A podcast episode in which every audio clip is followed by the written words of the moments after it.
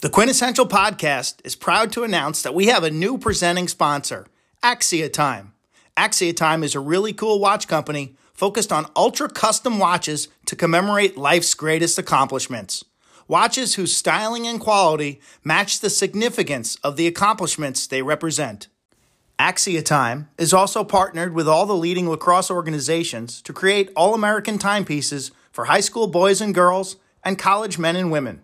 Axia Time even creates timepieces for elite awards like the Tewaaraton and Naismith. If you're interested in a high quality, Swiss made timepiece to commemorate a great accomplishment, you need to check out their designs at axiatime.com. That's A X I A time.com. If you're celebrating a team achievement like a state championship, national championship, or even world championship, you have to check out the timepieces they created for teams like Jesuit Dallas, the University of Maryland, and even the USA U21 World. Welcome to the Quintessential Podcast presented by Axia Time as we head towards championship week. Quint Kessenich here, joined by Bob Shriver, longtime friend, uh, longtime head coach at Boys Latin, 36 years, retiring from coaching in 2015. He's been uh, announcing games on ESPNU and ESPN.com throughout this spring. Coach, uh, great, great to see you. Great to hear your voice. Good to be here. Hey, uh, I, I want to start. I want to start off. You know, something hit me. You coached for 36 years. You won over 500 games, uh, six MIA titles, a bunch of national championships as well.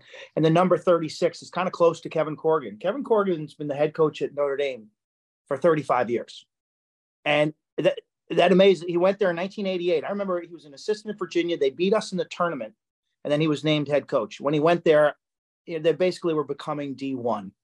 Uh, and, and so, A, like the job he has done, taking that program out in the middle of nowhere back then uh, to being a, a perennial power every year.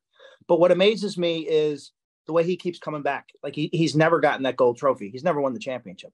And how challenging that's got to be for a guy to be in that industry uh, yes, he's doing he's doing incredible work. They're winning league titles. They're they're in championship weekends. But like, how, how can you imagine having done your job for 36 years and and not ever won an MIA title? Uh, no, I probably wouldn't have had the job for 36 years. How long? Okay, that's a good question. How long would you have lasted? Would you take over in like 79 or 78 or 80? Uh, I, I, I coached, I was assistant for four years. I took over in 1980 was my first year. Yeah, 80. So how long do you last at, at a place like Boys Latin without winning an MIA title? Probably, you know, if you're lucky and you like the AD or he likes you and he thinks you're doing the right job? I, I, that's a great question. I don't know. You know, I, I just, I was very lucky to be at a good spot and, you know, we were competitive. So uh, I think that helped a lot.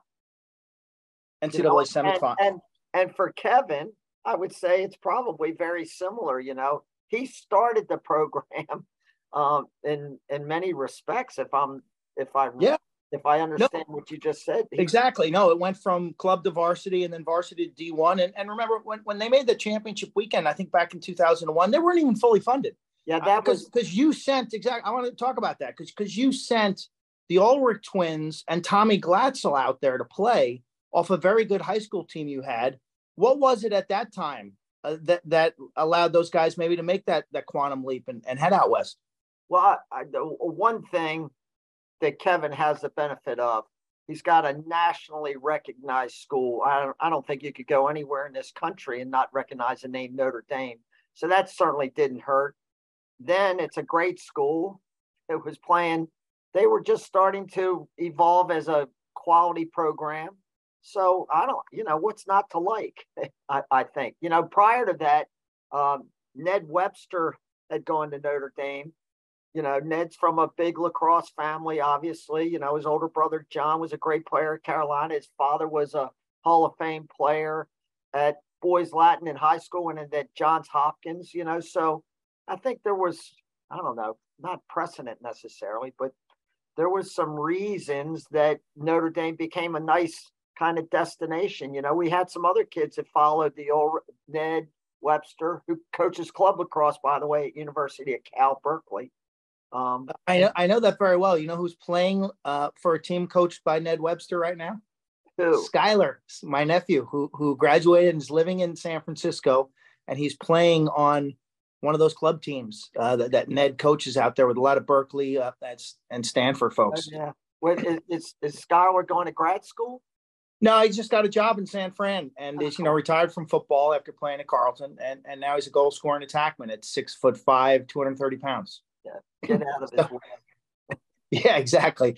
Okay. Uh, championship weekend is Saturday on ESPN2. Uh, games at noon and 2.30. We got uh, Penn State against Duke in the first game. Second game is Virginia and Notre Dame. That's one o'clock on ESPN two. I, I want to ask you: Do you remember when they switched to the, the championship format in the mid '80s? Uh, yeah, uh, because because we used to go. Do you remember your first memory of going to to to a championship weekend? I think my very first memory actually was in uh, the '70s. Went down. Uh, when did Mark Greenberg graduate from Hopkins?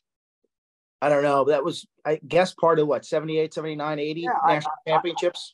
I, I, think my first memory was going to see Hopkins play Cornell at UVA. And I Cornell won that year. Uh, I think Mark was playing. Uh, I think that's right. Eamon McEneaney was still playing, I think.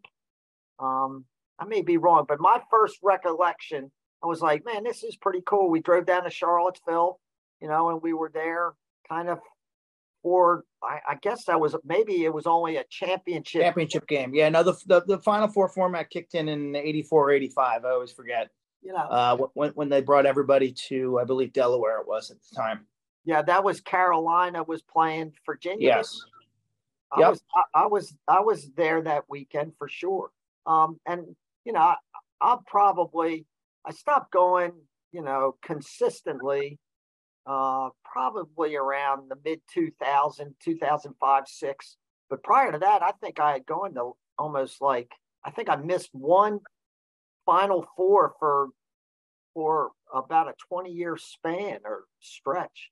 Yeah, and you got your money's worth too. Uh, uh, I know uh, from uh, some post game uh, lacrosse activities in the parking lot up at Rutgers in the early 2000s against uh, Michael Thomas, Josh Mayhorn and your son David at the time, who I think was still in high school. We we, we, we played till we played till it got dark. Yeah, and you were you were cross checking everybody into the cars that were still parked there. uh, that was that was a great day. That was a great day. Uh, tell me about uh, tell me about some of the high school ball you've covered. The MIA championships were last weekend. They got nice crowds uh, at Navy and then at Loyola. McDonough wins the championship uh, over Calvert Hall, kind of in, in, a game that wasn't that close. Uh, McCabe Millen uh, scoring the game winner in the semifinals. He'll head to University of Virginia. Do you see him uh, making impact at the attack position right away, or do you think, like so many more, that they'll they'll play him in midfield initially? Um, I think you know he's going to end up being a midi initially because Shellenberger's coming back, if I'm not mistaken, uh, and they'll plug you know Schutz in on attack maybe, and then they'll find a lefty to fill the void somewhere along the line. McCabe's very skilled with both hands, so he could fill that role. But um, my guess is, you know, that that he might just be an offensive player to start, and, and that might be coming out of the box. But uh, I wouldn't doubt anything he could do. He's a very capable guy. He played hurt most of the year. He only played, I think, in seven games this year. Yeah, I was going to ask you about that. He he had an abbreviated season, uh, which could be beneficial down the road in terms of being fresh as opposed to being burnt out or or put through the ringer. But he made it back into the lineup. Uh, is, it was he clearly the best player in, in the in the Baltimore area this year?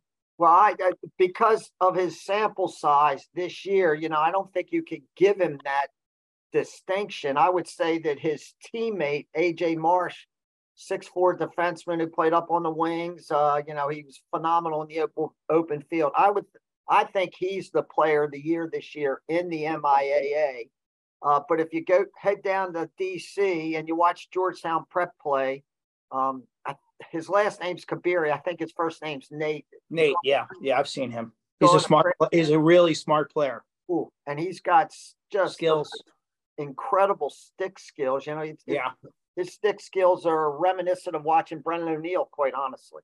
Yeah, I met him last summer at your event. Uh, at, at NHSLS. I, I, I remember interviewing him after one of those games. Uh, okay, so Marsh from McDonough is he going to Virginia also as, a, as an no, LSM? He's, going to the Naval Academy.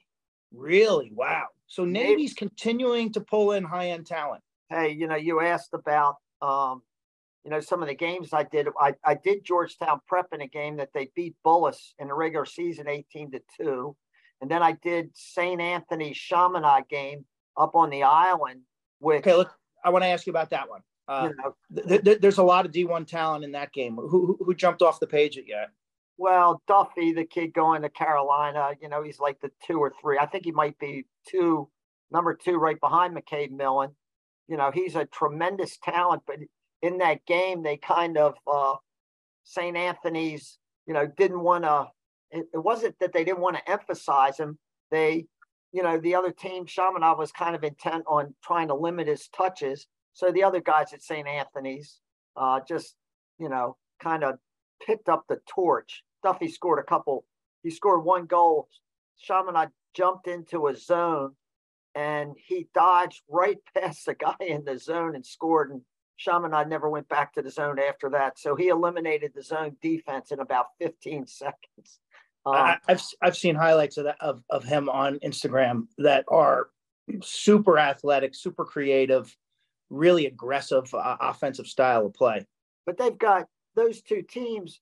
Uh, St. Anthony's had 28 Division One commits on their team. There's no way they're all playing. They got 28, and Chaminade had, I think, you know, we weren't sure whether it was like 20 or 21. So in that game, there was 45 plus Division One commits playing in that game. Um, wow. And you know, uh, there's a couple kids going to Harvard. This kid Jackson Green's going to Harvard. He was he was a player of the game. He's a St. Anthony's mid. Spectacular. Uh, they got an attackman going to Harvard. Uh, Chaminade's first midfield or three kids are all over six one, six two. They're all going to the Naval Academy. Wow. So so Navy Navy's going to get on the scene here any second with the, the way the recruiting's going. See if they can figure it out. Uh, to, have did you get to see? Uh, I'm just going to throw out some teams that I saw in the rankings today at Inside Lacrosse: uh, Malvern, Brunswick, Lawrenceville, or Culver. I saw Lawrenceville and Culver. They both played boys Latin actually at the beginning of the year. And in fact, Lawrenceville's only loss this year was actually two boys Latin. It was early in the year. Uh, you know, both teams were sorting it out. BL had a little bit more, I think, experience at that point in time in the season. And then, like two weeks later, they played Culver, and Culver beat BL up pretty good. And I'm like, Jiminy Christmas, they looked spectacular. I don't think BL played particularly well, but Culver had a lot to do with it. Uh, watch McDonough play. Um, have not seen uh, Brunswick. I know they had a knockdown, drag out game with uh, Lawrenceville the other night that they lost in overtime. Do you have any concern, coach, with the seems like the top teams are hoarding talent now in all these leagues, whether it's the MIA, whether it's up on Long Island with Chaminade and St. Anthony's pulling from the publics in Nassau and Suffolk County, like my high school. We're really down right now and lose an occasional kid when, when, when, when those private schools can pluck from, from the publics, I've seen it in the MIA, I've seen it on the island. It seems like the top teams are just superpowers now, the Brunswicks and, and, and Lawrencevilles of the world. And, and I worry about that. Uh, do, do you have concerns uh, uh about the state of high school lacrosse? Uh, kind of, you know, it, it's a stupid statement, but yes and no. The game has grown so much. I think I think the number is over 3,500 high schools are now playing lacrosse in the country. Uh, and it's not growing by leaps and bounds, but it's growing very significantly. Uh, I think it was Minnesota this year just rec- decided to recognize high school lacrosse as a state sport. Texas hadn't gotten there yet, yet they play quality high school lacrosse in Texas. Uh, and I don't know whether that's a battle that they're fighting with football programs or, or not. But, you know, and like, you know, the league that I'm most um, uh, familiar with, the MIAA, kids want to come into the MIAA because of the quality of lacrosse. And yet, do we drag some kids away from some of the uh, public schools? Yes, but it has as much to do with those kids wanting to come in and play in a great league. Look, the MIAA, I would say, is not as top heavy as people might perceive it. In the last 12 years, seven teams in the MIAA have won titles. I'd say that's pretty good balance, really. Uh, you know, and then, you know, because of you know, everybody wants to seemingly wants to go to, you know, Virginia, Duke, or Carolina. And, and a lot of the kids that qualify for those places, there may not be room for them after their senior years in high school. So they're told to go and play at a place like Lawrenceville, Brunswick, Deerfield, Salisbury School in Connecticut to get an extra PG year. And so that, you know, that that has helped elevate a lot of those programs to the status they are at now you know um so i you know i get i get that lacrosse is uh you know i, I don't want to say elitist. While well it, it, continues it continues to evolve. And as i'm with you. I'm, I'm less concerned about it in places like utah north carolina texas and florida. I'm a little more concerned about it in some of these hotbed areas where where where again some of the mid-tier programs are being fleeced by the powers that be. Well you know fleecing maybe not completely fair because it's a decision that parents oh, make. Oh, parents! I, I know, and I and, and, I, I see it from I see it both ways because I see it. My daughter, you know, Grace, she's she's playing eighth grade, and I think uh, you know her school. They're they're a middle tier program. They're they're they're going to lose a a girl usually every year to McDonough, and and it rips the guts out of the smaller programs. Uh, and and and you go to McDonough and you're going to sit on the bench. You're you're going to play 60 40 percent of the game to try to get a scholarship. I, I I don't know. I just I just think it there's value in staying at the smaller school and playing midfield, playing defense, playing attack, playing on you know, extra man, playing multiple sports. Like I, I don't know. I, I'm I'm so old school. It's it's ridiculous. Well, they, you know, not many people have. How many varsity letters you end up with? Sixteen or something in high school? No, no, I don't know. I think it was what thirteen. I don't know, but uh, you know, you played, you played football, soccer, you play, you wrestled, and you played yeah. lacrosse. You know, that's uh, you know, the modern kid. It seems like to me, too many modern kids are just rolling in and saying, "Listen, I'm going to play soccer. I'm going to play football. I'm going to play uh, lacrosse. I'm going to play basketball, and that's all I'm going to do." And I think there's greater value in kids that are willing to play multiple sports. Um, I think the three sport athlete is really, really hard now because of overlapping seasons now. Um, two sport athlete, three sport athlete, those guys are invaluable if you ask me. Well, when we come back, we're going to talk about championship weekend. Penn State against Duke, Virginia uh, against Notre Dame. But first, a message from our show sponsor, Axia Time. The Quintessential Podcast is proud to announce that we have a new presenting sponsor, Axia Time. Axia Time is a really cool watch company focused on ultra custom watches to commemorate life's greatest accomplishments. Watches whose styling and quality match the significance of the accomplishments they represent. Axia Time is also partnered with all the leading lacrosse organizations to create all American timepieces for high school boys and girls and college men and women. Axia Time even creates timepieces for elite awards like the Tewaaraton and Naismith. If you're interested in a high quality, Swiss made timepiece to commemorate a great accomplishment, you need to check out their designs at axiatime.com. That's A X I A time.com. If you're celebrating a team achievement like a state championship, national championship, or even world championship, you have to check out the timepieces they created for teams like Jesuit Dallas, the University of Maryland, and even the USA U21 World Champions. Welcome back to the Quintessential Podcast presented by Axia Time. Coach Bob Shriver, our guest this week. I'm Quint Kessenich, heading up to Philadelphia, either Thursday night or Friday morning to watch practices on Friday, Coach. It's always interesting to watch these teams practice. You, you, you don't pick up much, but you get their general temperament.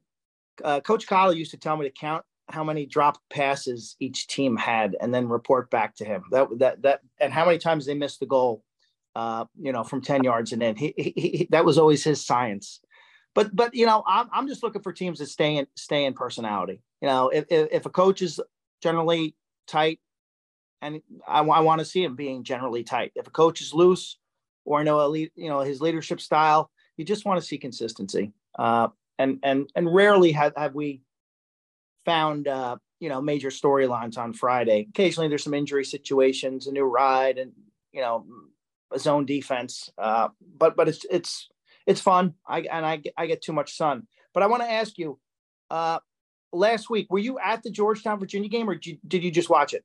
No, I was there actually. You were there, okay. Because so uh, your son, your son David is an assistant coach uh, at Georgetown and has been now for I think about five years. Uh, you follow the Hoyas closely. You've seen most of their games in person th- th- this season. Uh, what were your takeaways from from that quarterfinal game?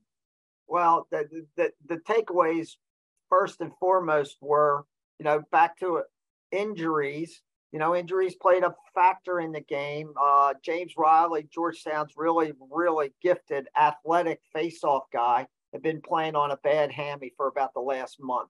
And that was clearly a factor when he's facing off against uh, that little spark plug or fire hydrant yeah. the salad, yeah. you know. And then the other thing that jumps out at you is uh, not just the size of Virginia, you know, uh, the the crease guy from Canada, McAv- is it McAvoy, the kid from Vermont, the def- uh, McConvey, yeah, uh, Cormier, McConvey are giant. Uh, my Miezon's huge. Stel- Kastner, Saustad. There's so many of them. You know, and, and and their length and their size, it just jumps out at you. You know, if if you or I are chasing a ground ball against one of those holes that's six six, you know, if we're right next to them, we're still 10 feet behind them with a six foot pole and then their reach, you know, and and the, the the length just really jumps out at you. They get their sticks in passing lanes. You know, you don't think you think this adjacent guy's open and you're throwing the ball, and all of a sudden this uh, Velociraptor sticking his stick out, knocking the ball down. And Schutz, you know, they're they're just they're they're big and they're also very gifted. They're so talented. They move the ball beautifully. And Georgetown was hanging right with them. Georgetown. Yeah, 11 11 11. 11 to 11. And then 11. and then Virginia started forcing some bad Georgetown shots. It looked like their defense started to kind of pick up on what was going on. Brian Minicus for Georgetown, I thought was outstanding he's in that game. He's been tremendous all year. Uh, uh, he, you know, it's it's kind of a miracle. How did a guy like that not get away from the so-called powers? You know, he had a wonderful four-year career at Colgate, so he graduated and got into a grad program at Georgetown. Um, and you know, I think um, you know Virginia's just, I, I, you know, where are they weak? You know, I think you know, I, I think I've heard people say the goaltender sometimes is a little up and down, except when push comes to shove, he seems to make big saves when the uh, when it when they need him. Um, I don't think they have a weakness. Um, and in fact, I think if Notre Dame has a weakness, it would be facing off. And uh, that's not a good thing to be poor at if you're going to play Virginia yeah, Duke, Duke, Notre Dame, and Virginia combined against the rest of the country just have one loss. Duke's lost to Jacksonville.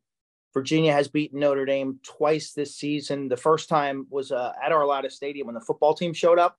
Oh yeah, and that was the game. That was a game that that Virginia used picks behind the goal. Chris Fake, Notre Dame defender, was struggling with the picks. Shellenberger was getting top side, and then they had to slide to him. They scored five crease goals and they scored one rebound goal. So that was six goals from me to you. Uh, and and and Entenmann really didn't have a fair shot. Thought the second second time they met uh, at Klockner, Notre Dame's defense was better. But uh, Matt Nunes, Virginia goalie, I think he had 17, 18, or 19 saves in that game. And Saustad and Kastner limited the Kavanagh brothers. And if you limit the Kavanagh brothers, you got a shot to win that game. It's it's an interesting matchup for Notre Dame because you've got Pat and Chris Kavanagh being guarded by these, as you said, these these these tremendously long two defenders. Uh, the Kavanaghs dodge; they like to dodge to the body. I just think in this time when they play each other in the semis, they got to find a way to get those guys in space, whether dodging them from the top of the box, from the corners, from the wings. I just don't think going from X uh, is the answer. Yeah, um, I don't know. They're unique characters, but then you know they got that monster Dobson, who if you give him some, uh, if you give him uh, just a teeny bit of space, he can bring the heat like you you've seen play college lacrosse. Uh, you you mentioned Brian Minicus, uh, Colgate transferred to Georgetown. He'll now play in in, in the pro league. Uh, I think he got picked up by the Chaos, uh, picking up Minicus and you asked how he slipped through the cracks. Okay, I, am covering the Penn State game. T.J. Malone, you know, almost slipped through the cracks. He he was headed to Amherst. Uh, John Nostrand was his high school coach. He's a guy that had some injuries his junior year, just blew up his senior year. And the comparison was the Pat Spencer comparison, where he was five foot four, 150 pounds as high school sophomore. Well, now I got him listed at six foot, 180 or 90 pounds. Uh, we've seen this happen explain to the folks what happened with Pat Spencer and how he was so missed uh, by most. Well, when Pat, you know, Pat had gone to St. Mary's High School as a ninth grader, he was struggling academically. He needed a much smaller atmosphere, get away from the girls. And Boys Latin got very fortunate that he came here, but he repeated the ninth grade to get the academic piece starting to roll. Dave Cottle, who coached him a little bit in the summer league, the one thing he consistently said is that the kid had wonderful skills, but he just hadn't gotten big enough yet. So, you know, he just kept growing. And as he was growing, you know, finally, I, uh, we, we kind of convinced Loyola that, you know, Charlie Toomey and Dave Metzbower, I, I, you guys, this kid's a freak of nature. You know, he's He's incredibly gifted, and and I think you know during that those key years, like your junior year or the summer between your sophomore and junior year, uh, that year became so big. But Loyola, to their credit, jumped on it, and I think also to to I give Dave Metzbower a lot of credit because that year in between Pat's junior and senior year, Dave got the job at North Carolina, and he didn't go after Pat Spencer, which he really could have, I think. Wow. Yeah. Um, yeah. But the, but the amazing thing to me, coach, is, is people were watching your games closely because you had who Spencer played with who, like as a sophomore and a junior. Your attack was insane. Well, we had two Tewaaraton winners on the attack. Logan Wisnauskas and Pat Spencer. And then we had, uh, you know, Shack Stanwick and Colin Shell played w- with them for a year. And then when Pat um, Pat was a uh, senior. Matt Brandell was on the attack with uh, Logan and Pat. I think that's accurate. Uh, that's, yeah, so, so uh, th- that's why I find it hard that that Pat fell through the cracks because there were people there constantly evaluating Shack Stanwick from the time Pat was in tenth grade. Correct. Um, and again, I, I and every time I talk to you, I said, "Oh, how's Shack doing?" He goes, "Oh, we got this other guy who's pretty good." you you would always point to Spencer. Uh, hey, I don't know. And you know the Spencer family, it's a very unique family. They're extremely loyal. Charlie and Dave Metzbower, when they you know decided to commit to Pat, the Spencer family, you know, if, if those phones were ringing off the hook, I have no idea if they were. Uh, they would have said, "Hey, you know, we've committed to Loyola, and that's where we're going." and it worked out pretty good for both parties other than you know the only thing missing in his resume is a national championship he won one in high school uh, in 2014 we were actually uh, you know the consensus number one team in the country forget national champions you know but we had a really good year i'm just wondering if would you ever sense that pat will come back to lacrosse um, I think he wants to give it one more go around. This year, you know, he was one of the last guys cut by the Warriors. And then he played in their G League team at in San, Santa Cruz and he got hurt. Uh, in fact, he had surgery on his hip about a month and a half, two months ago. Uh, and I think he wants to give it one more crack. You know, he, he's 27 now. But one of the reasons he clearly wants to give it another crack is the Warriors are, you know, I think their team is uh, going to undergo a lot of change over the next year. So that may open up something for him. Last uh, subject matter, I want to talk about Jeff Tambroni, Penn State head coach, uh, because your son David uh, was an assistant uh, up in Happy Valley for for a number of years, and I know I know you uh, you watched a lot of their games. I know you were at their practices. I know I know you you uh, understand how Coach Tambroni operates. Uh, you know, when he made that move from Cornell to Penn State, there were a lot of people who, who couldn't believe it. But here we are now. He's, he's making his fifth championship weekend appearance and, and second at Penn State. Uh, I remember when I coached uh, for you and Tambroni would recruit BL, and he'd always ask us, you know, I know who your good players are. Who's your toughest player? Uh, and and and and our our guy Rocco and, ended up playing up up up at Cornell for him. So I always thought that was his brilliance. You know, he didn't necessarily take the best guy on every team, but he took the toughest guy on on every team. What what what uh, what what what impressed you most, uh, or what does impress you most about the way Jeff runs his program? He's very very tough. Um, he's and so one of the reasons he likes tough kids is because he knows that they can handle him. Um, he's tough. He's extremely fair. Um, but he's you know you're coming out of playing lacrosse for Coach Tambroni, in my opinion, you're coming out a better person than when you went in. Uh, regardless, if you were a great person going in, you're coming out better at the end because you've survived his you know, his tough love. That's how he coaches, I think. Um, and, you know, deep down inside, he's as good a human being as you ever want your kid to play for. And I think that that, uh, that that resonates, you know, and he came back to happy or he came to happy valley i think because of his wife's relationship in state college she played field hockey there and um, you know? Yeah, his wife Michelle. He's got three daughters. There, uh, one's at uh, JMU. She's a really good field hockey player. The other is at Penn State, and and the other is uh, a sophomore now in high school, and she'll probably play college field hockey as well. His, his wife, I, I believe, was was an outstanding field hockey player. Yeah. One thing I've noticed about Jeff, like when I'm up there, wow, Penn State, they work. They they work. Uh, but he's always the same guy, regardless of whether they went three and eleven or whether they went 12 and 3 the prior year. Uh, he is very consistent in his temperament and, and his approach. Super humble, yes, but really the same guy every time. Yeah, I think that's a great assessment. Um, he's, you know, he actually, uh, my my son and and his wife Brooke were both coaching lacrosse at Penn State, and they shared an office. Basically, the men and women share an office, and that's how David got to know Brooke, even though she grew up a half a mile from Boys Latin. But anyhow, and when they got married, they asked Jeff Tambroni to be the officiant at the wedding. And, you know, here's this guy who, uh, you know, if you've ever seen him conduct a uh, uh, postseason event, you know, he's, you know, everything's on time. It's it's it's laid out really well. And at this wedding, he was nothing short of spectacular. He was incredible, which is how I always view him. His Penn State team now making their second championship weekend appearance. They were here in 2019 as the number one seed when they lost in the semis to Yale. This group, they're underdogs to Duke, but uh, there's something that tells me not to not to count this group out. Uh, no pressure.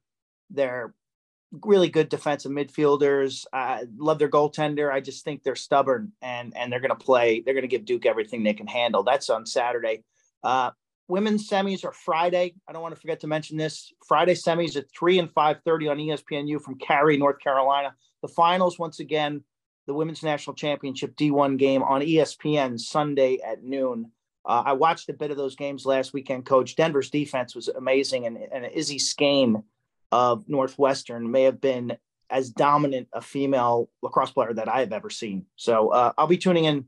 I know I can watch on Sunday and probably catch the second semifinal on Friday night. Just as a point, I watched the entire North Carolina Denver game, and it was a five to four game, and it was an excellent game to watch. Denver's defense was was was sick in that game. That, that was amazing. They're, they're double teams, they're triple teams you know, they play this backer zone, and it seems like every time somebody was trying to throw the ball through the defense, you know, somebody's picking a pass off.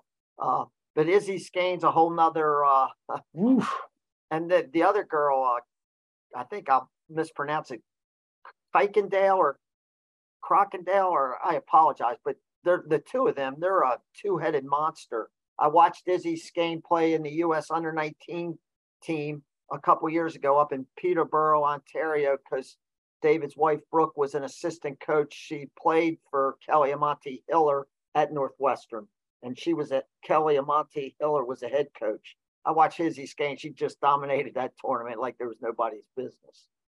Well, enjoy championship weekend, Coach Shriver. Uh, it's not going to be. Uh, you're not going to have uh, like the one year when you had the two guys in overtime. What is it, John Glatzel shaking hands with uh, Ryan Mollett? With Ryan Mollett, both captains of, of Princeton and Syracuse before the 2000 was that one or two overtime period.